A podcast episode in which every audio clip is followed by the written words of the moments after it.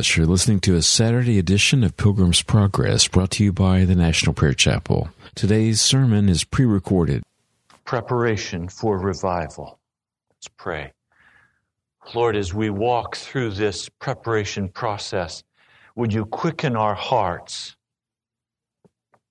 Would you give us understanding and the willingness to eagerly, hungrily search after you? Oh Lord, let me just step back and you step forward. And would you be seen? Would you be manifest today among us in the word that is spoken? Achieve your purpose in our hearts. Thank you, Jesus. Thank you, Lord. In your name I pray, and by your blood. Amen. Spiritual revival begins not with the descent of the Holy Spirit, not with refreshment, but with the determination to repent. Spiritual revival begins not with the descent of refreshment, but with the determination to repent. When we look at what happened in the book of Acts, the third chapter, let me begin reading at verse 18. But this is how God fulfilled what he had foretold through all the prophets, saying that his Christ would suffer.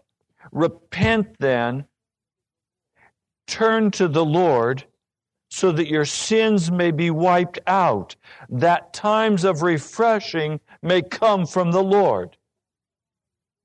Our cry is not to be, Lord, refresh us, pour out your Spirit, give us revival, without our taking care to do what the Scriptures tell us to do.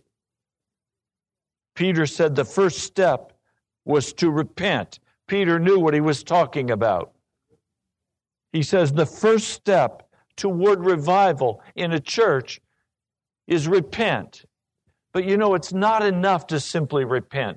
You know what repent means? It means to turn aside from a course of action, to go the other way. But that's not enough to bring revival. We must also turn to God. Many people today repent and turn to something else that is worse than what they repented of. Lord, I repent of my gluttony. So now I'll go to television. Lord, I repent of television. So now I'll go to the novels. Always another way to medicate ourselves, to numb ourselves out, so that we won't have to look at the reality of our distance from Almighty God. Revival does not come by simply exchanging one sin for another sin. My father used to say that people want to run from one stump to the next. And then God goes and digs them out of that stump by the power of the Spirit, and they run quickly to the next stump. All the time repenting of their sin, but never turning to God. So the call of the book of Acts for Pentecost is repent and then turn to God so that your sins may be wiped out. Not sin, sins may be wiped out. And times of refreshment may come from the Lord. So before God can revive us, we must repent, change our thinking about our sins, and willingly reform our living, and to walk then in reformation. Reformation involves identifying and eliminating everything in our lives that is not in God's will as it is revealed in His Word and by the Scripture. Now, what is so very difficult for me as a pastor is that when I was a child growing up in the church, there was a common understanding that we were there to deal with sin there was a common understanding that was accepted among the believers in this little country church that we were there for the sole purpose of pleasing Jesus Christ. But in our culture today, we have flipped things in the body of Christ so that our understanding is that we go to church to please our own family or to please our own hearts, and that we go to get something. And we're consumers who attend church. So we want the program, we want the band, we want the entertainment, we want the friendship, we want this, we want that. And if we don't get it, we're going to go down the street to the next church and we're going to get it there. That's so foreign to the body of Christ just a few years ago. That mentality has to be addressed. Today, it's the majority that walk this way. We want revival. We want the Holy Spirit. We want the fullness of God. We've been praying for it. Without obedience, prayer is powerless. You can pray as much as you desire to pray, but if you do not accompany that prayer with concrete obedience, your prayers will be powerless. There is no path to revival that does not lead through the camp of reformation. There is no path to revival that doesn't take us into the camp of reformation. And I use that term camp of reformation because we have to stay there. We have to set our tent up there. We have to tabernacle in the camp of reformation. Just as Abraham cast out the bondwoman and her son to retain God's blessing, so we must put away everything offensive to God in our thinking, in our talking, in our way of living, in order to receive revival. Now, this is so radically different than what my thinking was even a few years ago. I thought that when revival came, all of this would happen to me. Yeah. Yeah. It will happen to many. But God first has to have a reformed people to begin to pour Himself into. And you've been blessed to be called to be a part of that reformed people who will walk in obedience to the Spirit, not in your own power, not in your flesh, but in the power of the blood of Jesus. And there has to be a singular determination in our hearts to repent and to turn to God. A conscious, passionate, daily, hourly experience where we say, I must have Jesus. Nothing else will do. Nothing will satisfy my heart but Jesus. Now, today I would like to walk you through the New Testament's explanation of revival. I'd like to walk you through God's plan for the church as it's laid out in John, the 17th chapter. There, Jesus specified the very things that are vital to him and to his Father.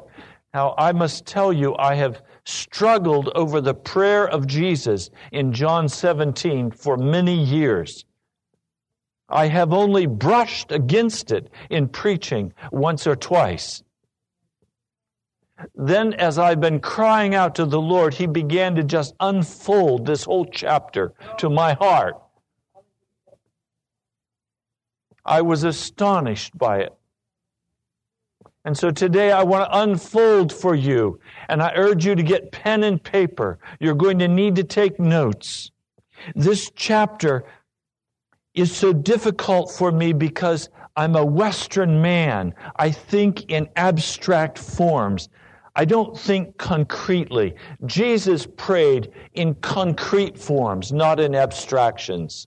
He didn't pray in ideas. He prayed in actual reality, the way we walk. And so for me, John 17 has always seemed like a meandering prayer. But as I began to study it, as I began to pray over it, and the Holy Spirit began to unfold it, it is sequential. It is specific. And I must tell you also that I looked at this prayer through certain glasses. I looked at this prayer asking it the, spe- the specific question what does this prayer tell me about Jesus' expectation for how I'm going to function in his kingdom? What is Jesus' inner, private, heart's desire for you and me?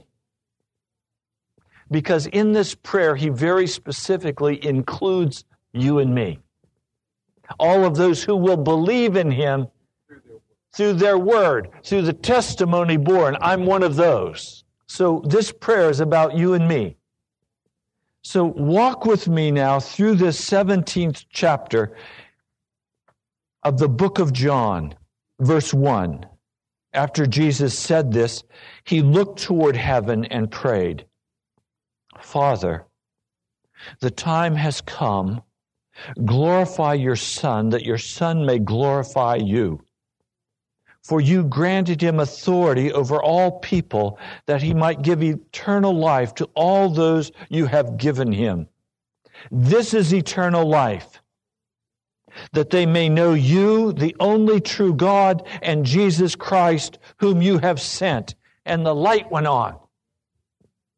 First, Jesus is saying that he wants us to know him intimately in this life.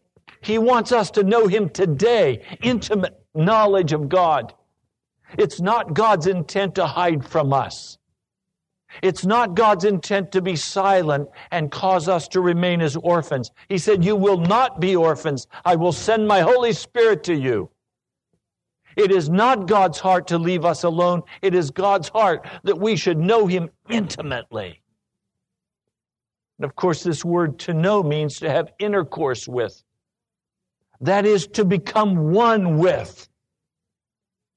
And so the first thing Jesus tells us about us in this prayer is that foremost in God's heart is that we should know Him, that we should know the Father, that we should be brought close into His heart. So please today, right at the beginning, let go of all ideas that God is out to get you. God's not out to get you. God's not out to judge you. He's not out to punish you. He's out to seek and to save the lost. Now, the second thing that quickly comes to the surface as we read down through this wonderful prayer is in verse 8 For I gave them the words you gave me, and they accepted them. They know with certainty that I came from you, and they believe that you sent me. In other words, number two, we are called to accept and obey the word of Jesus as our final authority. Now, the serpent, the dragon came, and he said, You can't trust God. God has held back from you. He's not giving you his best. If you'll do what I tell you to do and eat from this tree of the knowledge of good and evil, you will become like gods, and you will now be the one who judges what is right and wrong. Jesus is saying, These people that I've called to know me have made the decision that they will accept our word for what it is they will no longer believe the word of the dragon, of the serpent, of the devil. They're not going to believe that word anymore. Now that causes me to say, Jesus, would you now check every word that comes into my ears to make sure that I know the difference between your words and the devil's words? Make sure that every word that rises up in my spirit is clearly identified as either the word of Jesus Christ or the word of darkness. And let me not accept the word of darkness. Let me accept the word that calls me to know Jesus. So let's be very clear. One of the ways we test the word we hear is whether that word gives us an excuse to sin or whether that word calls us to know Jesus. And so everything that I now want to engage in, I have to ask it some questions. If I go and do this, will the net result be that I will be closer to Jesus or will I be further away from Jesus? Because I now accept His word, I accept His judgment. I no longer have made the decision that I will be the determiner of what is right and wrong. Well, you know, Jesus, I just can't quite agree with you on that. I think that's all right for me to do. No, I'm not going to do that anymore. I accept the word that Jesus speaks, and his word is final. Now, let's draw a very quick distinction. My word is not final for you. I'm the under shepherd. Jesus' word is final for you. So if you have an issue, take it to Jesus. Don't bring it to me. If you bring it to me, and that's all right, you know what I'll say to you. I'll say, let's take it to Jesus. I'll say, let's pray about it. Because I don't have the wisdom from the tree of the knowledge of good and evil to determine what is right and wrong. I have the word of Jesus. His word determines what is right or wrong, not my word.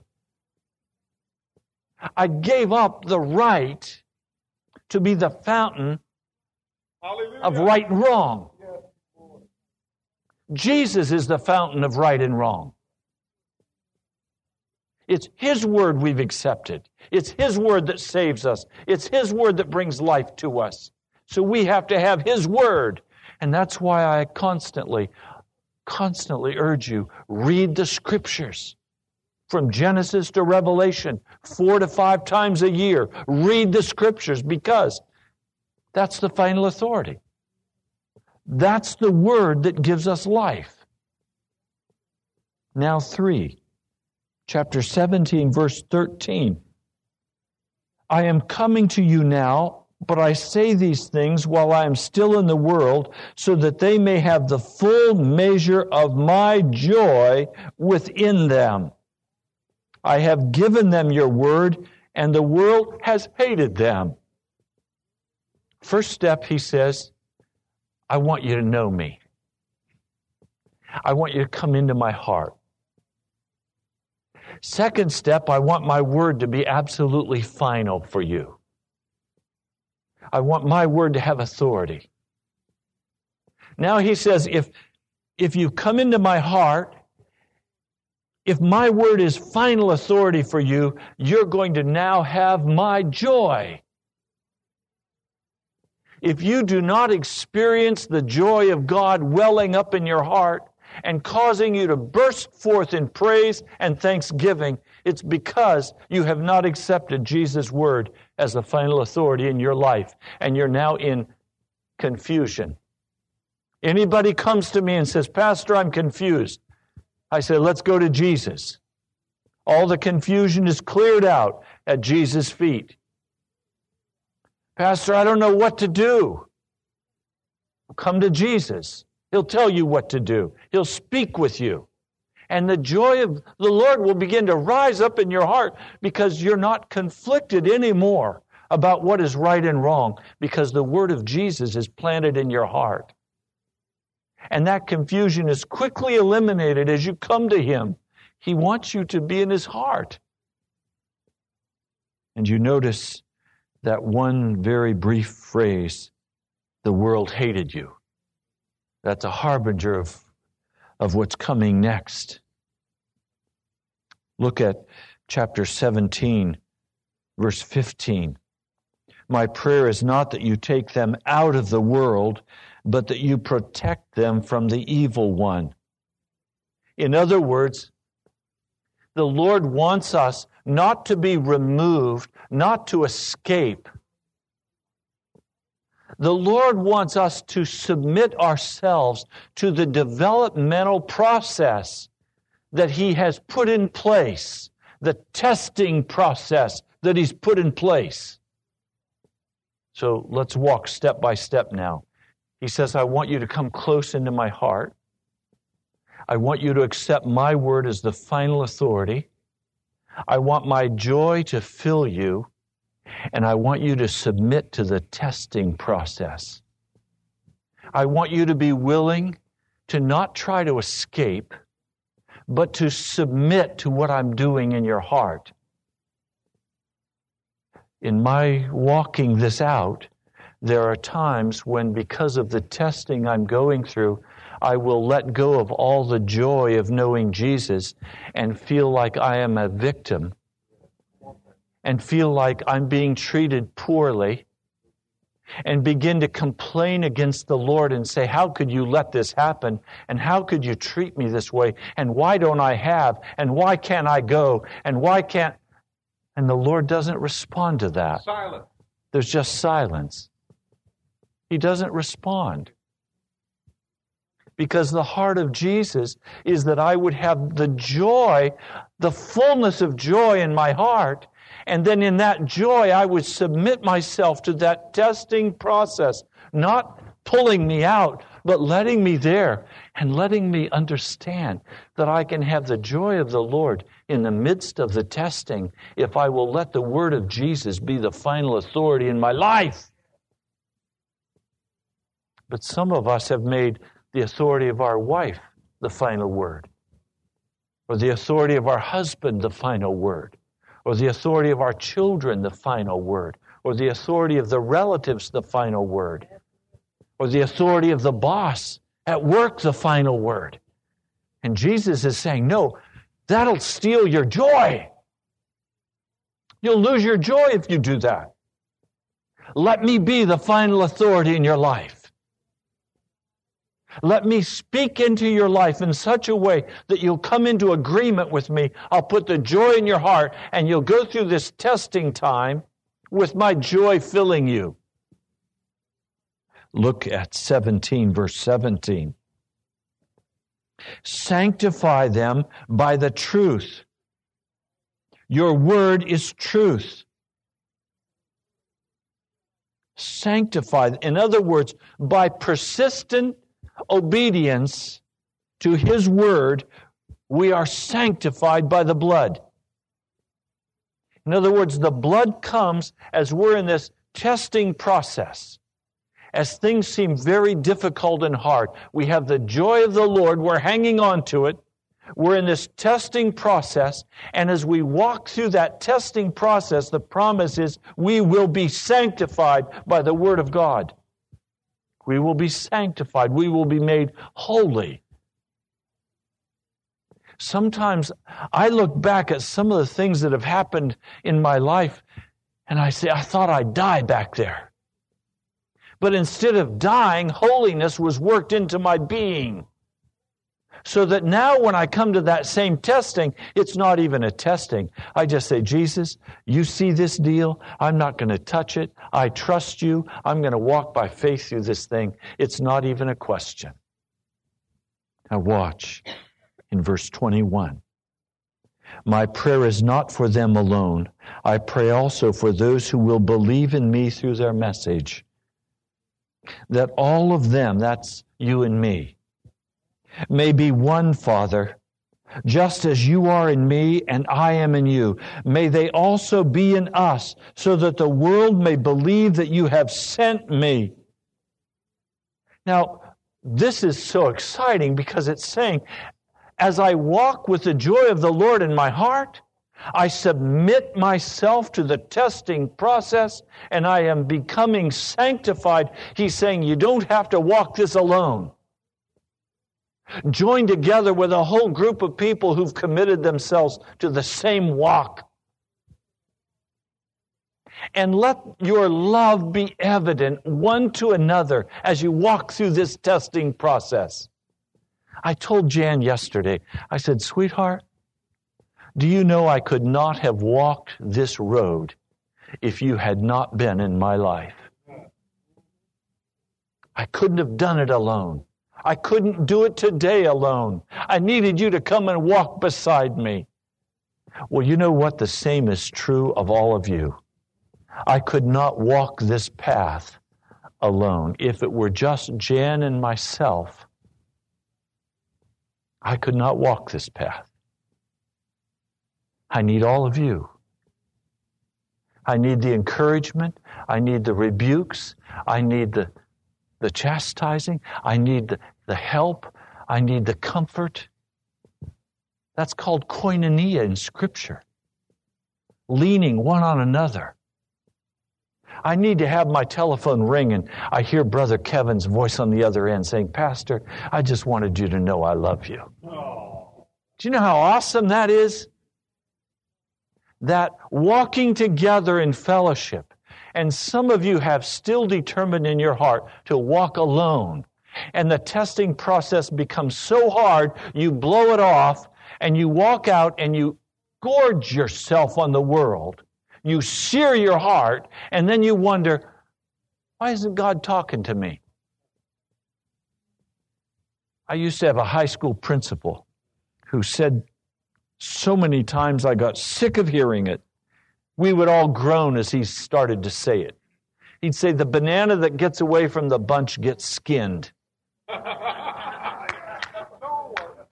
the banana that gets away from the bunch gets skinned.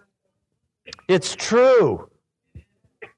Jesus, in his prayer in John 17, is saying that as you have determined to know God, as you have determined absolutely to accept his word as your final authority, as you have then allowed the joy of the Lord to come into your heart, you've persisted in this testing process, this developmental process. He's saying now you need to do this with other people. Because he knows how hard it is to walk this alone. We need each other. In the Spirit of God, Dietrich Bonhoeffer used to always say, The Christ in my brother's heart is stronger than the Christ in my own heart. And what he meant by that is when I'm down, my brother is going to speak the word of Christ into my heart, and I'm going to be encouraged, and I'm going to hold on to the joy of the Lord in my spirit and I'm going to walk by faith and I'm not going to throw it off. I'm not going to gorge on the world. I'm going to continue searching after Jesus because it's his heart that I desire. He's the one I love. He's the one who loved me. Now I want you to look at chapter 17, verse 21. Chapter 17, verse 21. That all of them may be one, Father, just as you are in me and I am in you. May they also be in us, so that the world may believe that you have sent me. And then look at verse 23. I and them, and you and me, may they be brought to complete unity to let the world know that you sent me and have loved them even as you have loved me. In other words, there is a corporate spiritual unity in truth, in faith, and love. And we are to grow in such a way in that unity that the world will look at us and they will say, Those people have been transformed. Those people have been reformed. They have been reshaped. I have to be like them the world will look and they will say, Look how they love each other. You know, right now, what's often said? Christians love to go out to dinner after church. You know how many times friends of ours who are waiters in restaurants have said, Sunday's our worst day. I've said, why? He said, because all the Christians come out to eat and they won't tip. They're cheap. Now, maybe they told me that so that I would really tip them.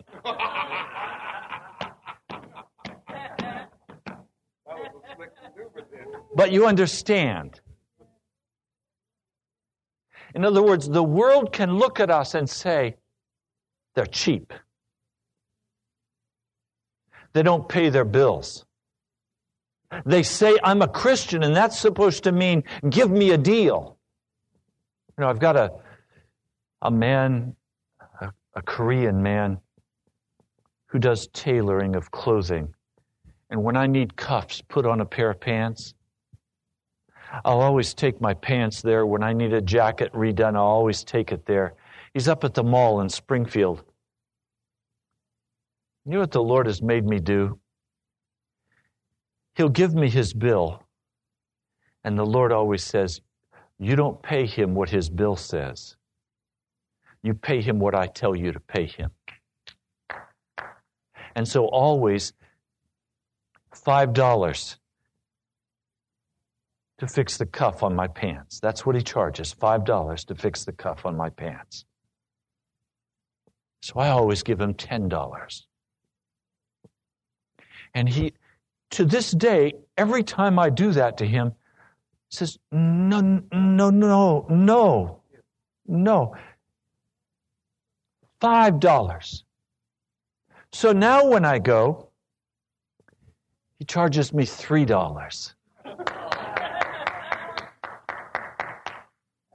So when he charges me $3, I give him $12. to understand. Go to the dry cleaner. Pick up the dry cleaning, and it's $12.10. Pick up the dry cleaning, pay the man, and walk out before he can give you the change. And he'll say, Oh, no, no, sir, your change, your change. No, no, have a good day.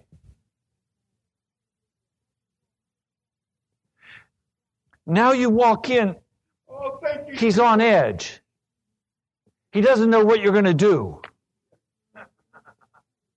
So when you go in and it's hot outside, you make sure you stop over at the ice cream shop and you bring him an ice cream so that in that hot, miserable place where he's laboring, he can have a cool, refreshing taste of ice cream.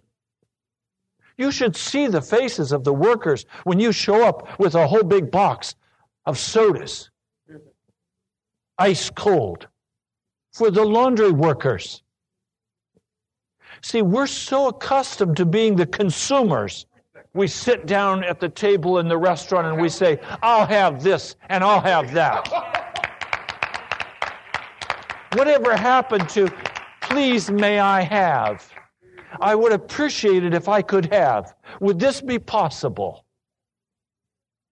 But no, we're the master and they're our servants. And believe me, when we get a servant, we want them to know they're my servant. Now, the Lord Jesus calls us to walk in a very different way. He doesn't call us to be tight. Isn't the money all His? He doesn't ask us to pick up that buffalo nickel and make it squeal. He asks us to be generous one with another. He asks us to go the second mile with one another. Not to be wasteful, to be loving. Now, there is a belief that if I take $5 out of my pocket and give it to Mark, that Mark now has my $5 and I have no $5. That's the belief of the world. If I take $5 out of my pocket at the command of the Lord and I give it to someone, we now have $5 more. Not $5 less, we now have $5 more. Oh, thank you, Lord. To understand, the Lord wants the church to be so dramatically different that when the world looks at us, they say, This people we don't understand. Because they have no framework of understanding outside of Jesus. So when they look at us, our face should not look like we need a Holy Spirit facelift. There should be a joy bubbling up in our hearts. The walk in following Jesus is not a hard walk unless we're rebelling. I praise God when we rebel, it becomes a very hard walk. But the walk in following Jesus is a, a joyous celebration as the testing comes. We're together with brothers and sisters. We're not alone. And as that testing process goes forth and we're sanctified by the blood of Jesus, outside people begin to look and say, Whoa, those people are different. You give them a bill and they give you more. You ask them to do something and they do double the amount. There's a joy that's irresistible in their spirits. There's no judgment against us. There's no pride and arrogance and superiority in their spirits. They're just, they have no enemies because they just overflow with this compassion and this love and this mercy in the little things. I mean, Jan went over to have a pair of my shoes resold. Now, a pair of soles put on a pair of shoes is about $30. That's expensive. So she went in to have the, the shoe man look at the shoes, and, and he said, Oh, by the way, I don't know how we did it, but last time you had your husband's shoes in here, we didn't charge you for it. And we have a note that, that you owe us $30 extra. What's Jan to say? I would never accept a pair of shoes that was not paid for. In Jan's mind and heart, and in mine, we absolutely know that we paid for those shoes. We would not accept anything on credit. And besides, he extends no credit. So this man right over here in Dale City, he wants $60 for this pair of shoes. Well, I've known a day when I would have walked out and said, That's your loss, brother. It's your problem if you missed out on a charge. You know, my wife came home and said, She said, Honey, I smiled at him and wrote the check and paid him in advance of his repairing the shoes and then went to the store and bought him donuts and coffee and took him back donuts and coffee. And he was utterly shocked. He expected her to read him the riot act. It's hard to read someone the riot act feeding them donuts. hard for me anyway. do you understand what I'm trying to describe for you? The Lord has called us out on this walk and He's not called us to be hard. He's not called us to be legalistic. He's not called us to be judgmental. He's called us out to walk together with exceptional, extraordinary mercy and grace and love one for another and for those around us. To heap coals of fire on their heads. Now look at verse 26. I have made known, I have made you known to them, and will continue to make you known in order that the love you have for me may be in them and that I may that I myself may be in them. He's saying as you walk this out the very nature of God begins to be manifested in your life who God is becomes synonymous with who you are. You become like Him. The very nature of the Father and the Son will fill us, and we will be full of holy love. That's the result of walking this out step by step day by day. And let's go back now to chapter 17, verses 21 and 23. That all of them may be one, Father, just as you are in me and I am in you. May they also be in us, so that the world may believe that you have sent me. And 23 again, I and them and you and me May they be brought to complete unity to let the world know that you have sent me and have loved them even as you've loved me. Do you understand? When this begins to happen, we don't need to pass out tracts. We are the tract. A man said to me, I'm waiting for someone in the office to see that I'm different. I said, How many years have you been waiting? 20 years. He was ready to retire. I said to him, Is it possible that no one has asked you that question because, in fact, you're no different than they are? Became very angry, which said to me he was no different than they were. Or the young man who went away to do his summer job from college. And he came to his pastor and he said, Pastor, I'm so concerned about what's going to happen this summer in the logging camp where I'm going to work. As soon as he got home, the pastor immediately called him aside and said, How did it go this summer? He said, It went wonderfully well. Well, tell me what happened. They didn't find out I was a Christian. We think we need to be on the radio to grow. We don't need to be on the radio to grow. We think we need to go out and evangelize to grow. We don't need to go out and evangelize to grow. All we need to be is the beauty of Jesus Christ planted where we are. And then the magnificence of Jesus Christ will spread like an aroma through the workplace, through the family, with the relatives, in such a way that they will say, I have to come and see what's going on in that church where you're at. Fruit is borne not by force. Fruit is borne through the natural growing of the apple on the apple tree. And the natural growing is what I've described for you today.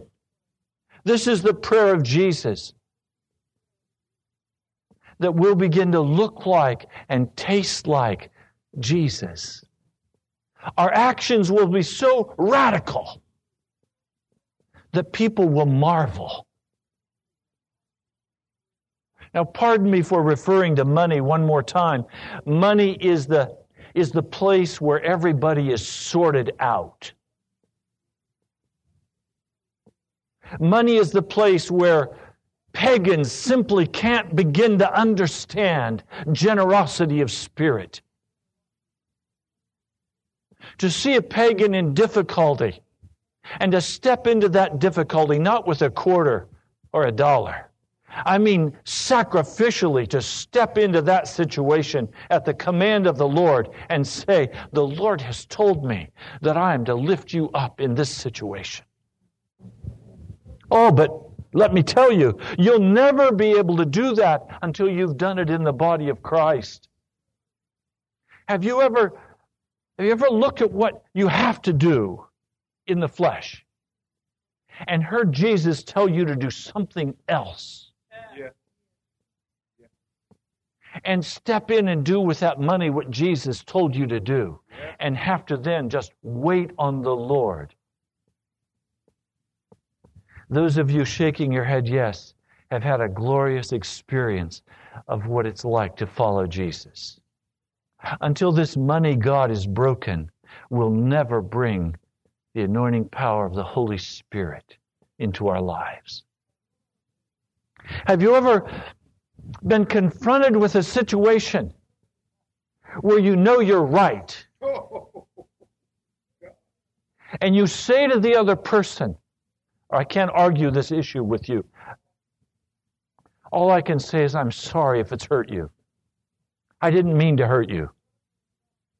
What if we stopped using our rightness as a weapon and laid it down? Yes.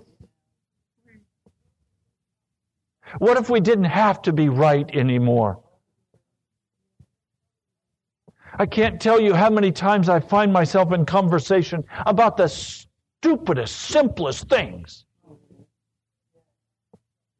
And I find myself being competitive to be right. And want to convince them that I'm right about which car is better, which method is better. I mean, simple things that are of no consequence, but suddenly they become great mountains that have to be conquered because my pride is at stake. My rightness is at stake. I mean, what would happen if we walked into our places of employment no longer grasping for money and no longer grasping for being right, but said, My purpose for being here is to be Jesus in this house, to bring the aroma of God into this place? Then evangelism will take place.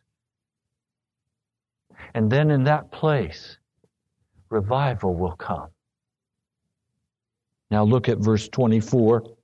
Father, I want those you have given me to be with me where I am and to see my glory, the glory you've given me because you loved me before the creation of the world. God is saying, I want you to see me. I want you to see what the Father did for me. Jesus is saying, I didn't walk through this to have it all to myself. I didn't walk through the agony of the crucifixion in order that the angels of heaven could glorify me. I want you to be with me, you of the human race that I died for. I want you with me, and I want you to watch because you're going to share in this glory. Now, there is a glory of God we don't touch, and that is that He is everything. He is the omniscient one. He is the almighty one. He is the all powerful one. But there is a glory that we will share with Jesus, and that is that we are His children, and that He loves us, and that we are going to be set apart throughout the ages as those redeemed by the blood of the Lamb. I can't begin to get my mind around even the idea that Jesus wants me to be with Him. I tried so hard during high school and college and as an early minister to be with those I wanted to be with. And here comes Jesus. And without my saying anything, he says to me, Pray, I want you to be with me. What, me? You want me to be with you? I want to be with you, Jesus. We're not going to walk this path of testing always. We're not going to walk this path of agony, of the groaning gate, the narrow path. We're not going to walk this always.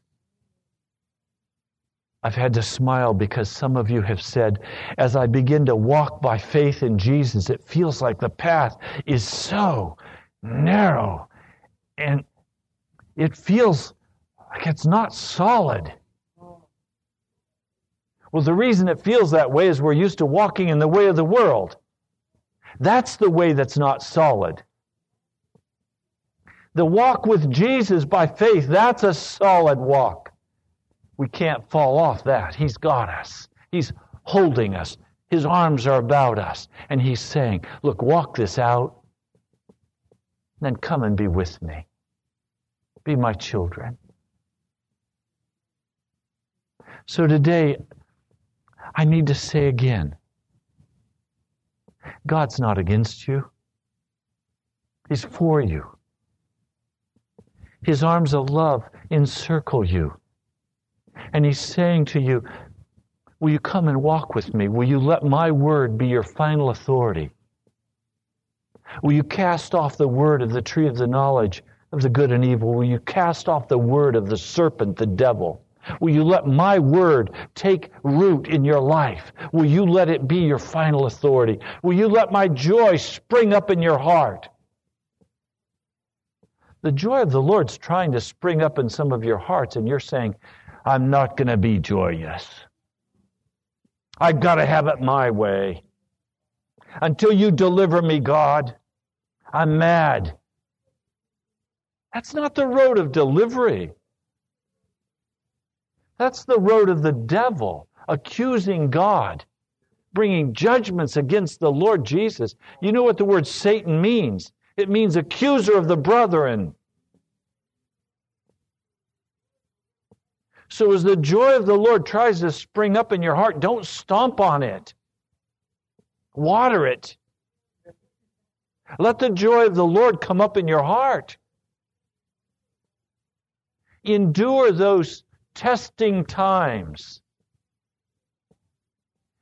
Be in the body of Christ, where brothers and sisters are walking through the same pilgrim journey. Know that God's intent is that His full character should be revealed in your life. And that as that character is revealed in your life and the joy of the Lord grows more and more powerful, the world is going to look at us and say, I've never seen anything like it. Now, I have to just add one caveat.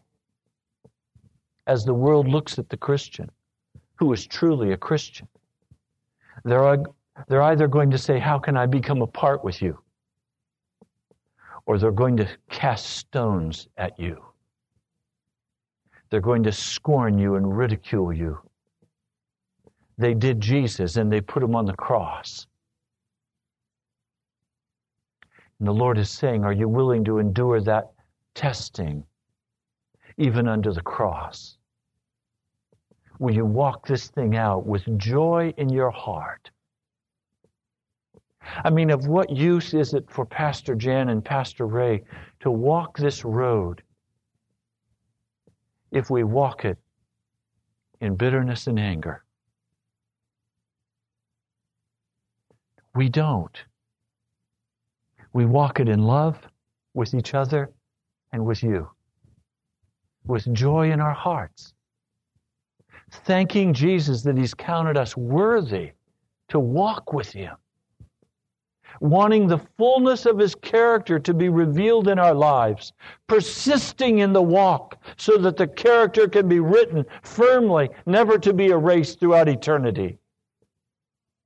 So that when Jesus comes and I see him face to face, his likeness will be in me and he will say, I know you, Ray Greenley. I don't want him to look at me and say, Depart from me, you religionist. Oh, I don't know who you are. I don't want that. I want the joy of the Lord to well up in my heart when I see Jesus, I don't want to cower asking for the rocks to fall on me to hide me from the glory.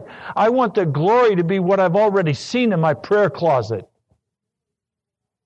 I want the glory to be what I already know, walking with Jesus day by day, so that, as my father used to say, my last day on earth and my first day in heaven are basically the same. I'm hidden in Jesus. His glory is about me. His joy is in my heart. And I walk in the wonder of knowing Jesus, Jesus, Jesus. Isn't that awesome?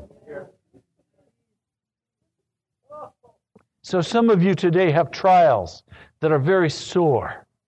I lift you up in the name of Jesus. Some of you are exhausted from the journey. Be fed on the oil and the wine of the Lord Jesus. Let the wounds be salved over. Let the bandages of the Spirit be put on. Know that He sees the suffering of your heart. He sees the heartache. He sees the questions. Focus on Jesus and accept His word as the final authority in your life. And He will carry you through because He has prayed for you.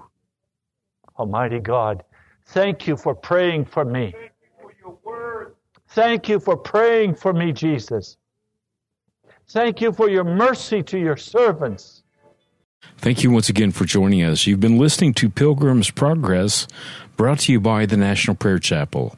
Come visit us at nationalprayerchapel.com.